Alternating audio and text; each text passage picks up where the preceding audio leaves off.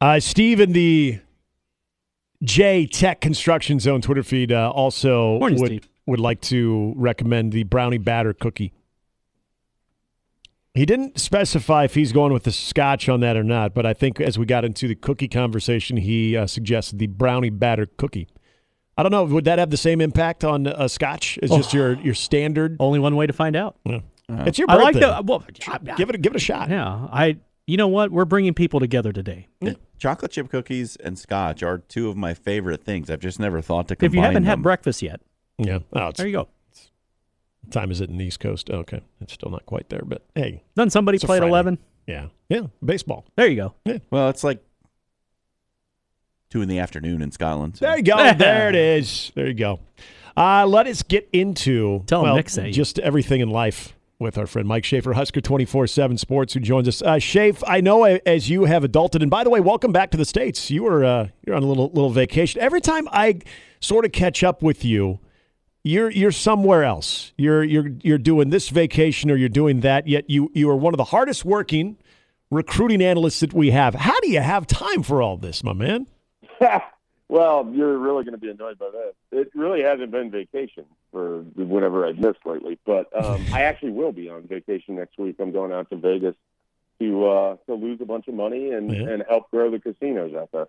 You're not going to Arizona doing a little uh, spring training. Uh, Oh, I'm doing that too. Okay. I'm going. Uh, we're we're doing Vegas for conference tournament week, and then uh, I'm going to pop over to Phoenix for a couple days, catch a catch a World Baseball Classic game as the United States plays Great Britain. Uh, so I can say that I've seen one of those, and um, I couldn't tell you anybody now on Great Britain's roster that Jazz Chisholm has has uh, bowed out. Um, I'm not entirely sure why he's playing for Great Britain, but amazing uh, name too. yeah, I mean, so that's, that's what I've got going on. So I, I guess this is my way of saying I will not be on air next week. Okay, Does- N- noted. let- noted, Jimmy. Noted. Did they let the Britain team use wider bats? cricket bats? yeah. I What, cricket?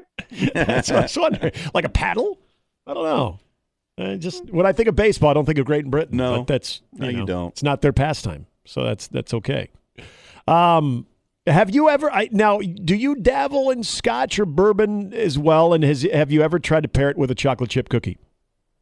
Uh, I have not paired it with a chocolate chip cookie. I have partook in both. I'm not a big Scotch person. I just isn't. You know, maybe that develops uh, as I as I age. But right now, like I would I would definitely choose bourbon over those two things. Um, but I have not developed the taste for Scotch that a lot of other people uh, in their mid 30s now have profoundly found. Uh, and you know, partaken. So yeah, I the, the chocolate chip cookie thing I don't fully understand. I will say I have enjoyed. Uh, I, I saw a brewery do this a few years ago, and now I'm seeing it pop up everywhere. People are now doing pairings of Girl Scout Yes. uh, to to go with their breweries with Yeah. the beers that they offer. Uh, so you know, it, it's not the worst thing to go to a brewery and you order a beer and they give you a cookie with it. Yeah. Some of the little people I've worked with Normalize. would sell outside breweries. Oh, So sure. proud of them. Yeah, So Uh, proud of I them. could I could probably pound a sleeve of Thin Mints after you know a, a couple of heavy stouts, and I'm not even a big. I mean, for guy. a side hustle, I'd become a Girl Scout and move to Colorado and set up outside a dispensary, start selling cookies I there. legitimately have not bought any yet this year. I don't know what's going on. Me either. No one's come to the house to sell any, and I, for whatever reason, have not like wandered upon a public space where they're just there selling them. yeah, Outside of, and I thought this was genius. After the game on Saturday against uh, Minnesota, there was some enterprising young Girl Scouts selling cookies right outside of Pinnacle Bank Arena and Mhm. just cleaning house. Oh, I'm sure. Now, did Dylan Raiola? Did he? Uh, do we know if he purchased Yes. a Girl Scout box or two to really I- to I really incorporate himself with the fans? I, I have no idea if he did. He's too busy having selfies with random people from Nebraska. Yep. Uh, uh, housewives. I I know of one that uh, I just you know got on Facebook uh, earlier in the week, and I saw her, who she's happily married, got kids, and she's there posing with the 17 year old. Yeah, look, I mean, he was uh, he was a rock star on uh, on Saturday, and so um, you know, it was. I had a I had a great view of it standing there in the rail yard, watching across the street as like a crowd of like 500 people formed a semicircle Yeah. around this high school kid. But it was a it was a unique experience. He loved it. and that's what's important uh, for Nebraska's efforts and trying to pull him in. Hey, Shafe, you tweeted about Gatlin Bair, one of the top targets for Nebraska, going to the uh, All America Bowl. Um, just kind of what does this mean for his recruitment, if if anything? Well, it, it's big for a kid like that because he's in Idaho, and you know he's already got 20 offers. It's not like he's he's undiscovered at this point, but it gives him an opportunity, kind of similar to Malachi Coleman, where it's like, yeah, this is a really good athlete. What does it mean as a football player? Well, Malachi was able to go down to San Antonio, and and he put up good numbers and performed very well, and it gives Gatlin Bair a chance to go work and to to go attempt to do something similar, to, to have an opportunity to prove, like, you know, I might be in a state that isn't known for producing the best D1 football players, but I am one of the best D1 football recruits right now. And so I, I think that uh, is, a, is a great opportunity for him. I mean, he's a, he's a really good athlete. We're talking about a, like a six foot two, 190 pound wide receiver. He's running like a 10 4 in the 100 or a ten five in the 100. I mean, he's he's again just like a Matt Rhule special when it comes to wide receivers. Mm-hmm. He can absolutely fly. And then throwing the back that I mean, he's throwing down dunks. He's just a really, really good athlete. Uh, and he's someone that this staff, I think, has really put an emphasis on um, early on. It's kind of a unique situation. He is an uh, an uh, religiously he's he's an LDS follower, and so he's going to do a two year mission before he goes to school. And so that's kind of a unique thing. We haven't seen that a lot at Nebraska. I don't think that'll prohibit or, or change any interest uh, with Nebraska um, for him. But I, I do think that's kind of a unique thing that we haven't seen a lot of recruits have to do or choose to do, I should say, um, you know, prior to attending the school. Shafe, some of the early work on the 2025 class, too. I, know that, especially if Nebraska is able to land Dylan Raiola, the 2024 class could be potentially one that really shapes the the program under this current tenure in Matt Rhule. But when you look at the, the 2025 potential there, I mean, is, is, there an argument to be made that that is the one that could really give you an even stronger idea of how effective this coaching staff can be when it does come to recruiting?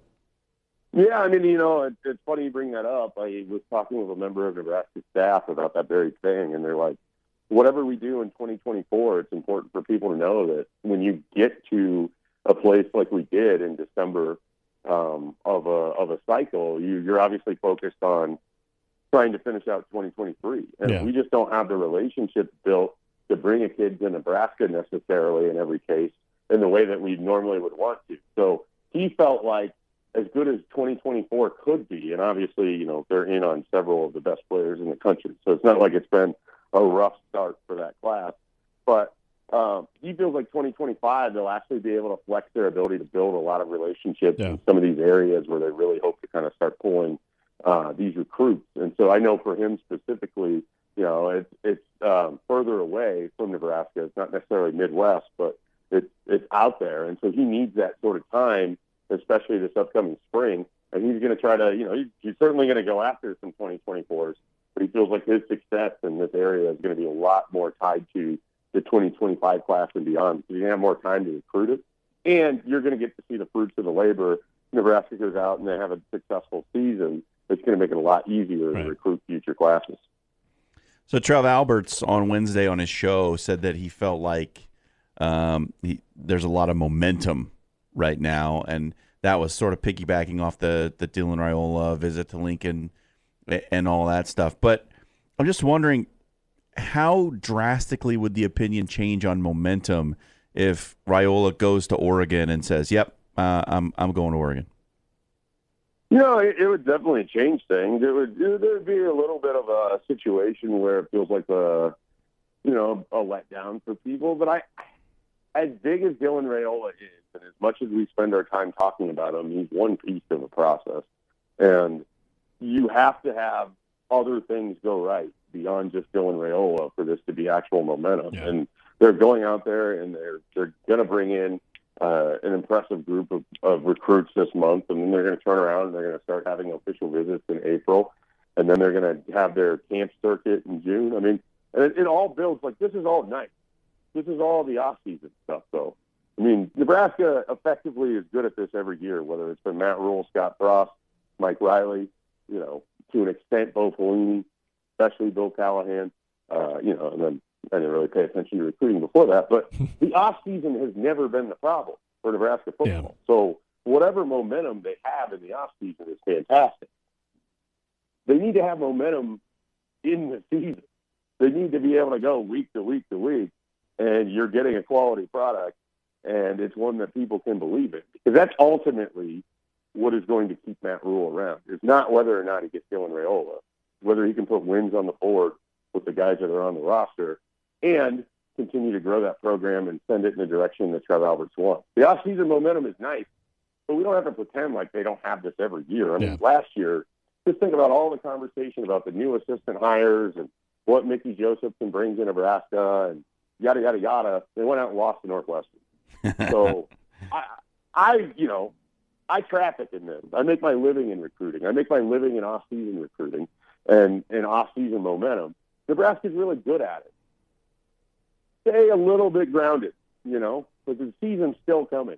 There's still going to be a gut punch that you got to survive. Like they're not going to go 12 and 0.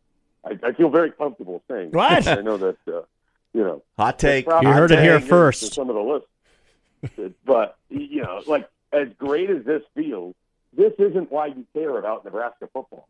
That portion's still coming, and the portion that makes you feel horrible is still coming, and that can still happen. So you know, off-season momentum's nice, but this isn't really new for around here. That's that's a very sobering reminder on a Friday, Shafe. What the hell? Yeah, I I don't want to be that much of a downer, but it's just a reality. Like I, you know, like He didn't say they wouldn't go I 11 wanna and cover A 1. football program. Like I want to cover a football program where off-season momentum is expected because you're good in the fall. Yeah. Do you I also want to cover a football program where people are more excited about wins in the fall than they are recruiting visits in March. And I get that it's my job to, to push these things, but for as big and as great as and all of this is, none of it matters if you don't start stacking W's in the, the right months of the year. Mike, Like- do you, do you also go to little kids' birthday parties with a push pin in your pocket to pop all the balloons? I mean, sometimes. Gather around, kids. Let's talk about Santa Claus. Look, someone has to make people realize that it's not all rainbows and you know sparkles. We don't live in a Lisa Frank world. There's cold, cold reality. That was well said. Hey, did you break down the uh, the the video of the the tug of wars uh, the other day too, I- I especially did the coaches? not. I thought when that question started, did you? I thought you were just going to be like, did you just break down? Did, well, I mean, you know, I'm I'm always worried about that, especially when you are the get off my lawn guy when it comes to your your rational, logical takes that we just don't need on a Friday, a sunny Friday morning. But you know, that's just Hey, as the what we come to resident curmudgeon here, I, I'm Team Shafe.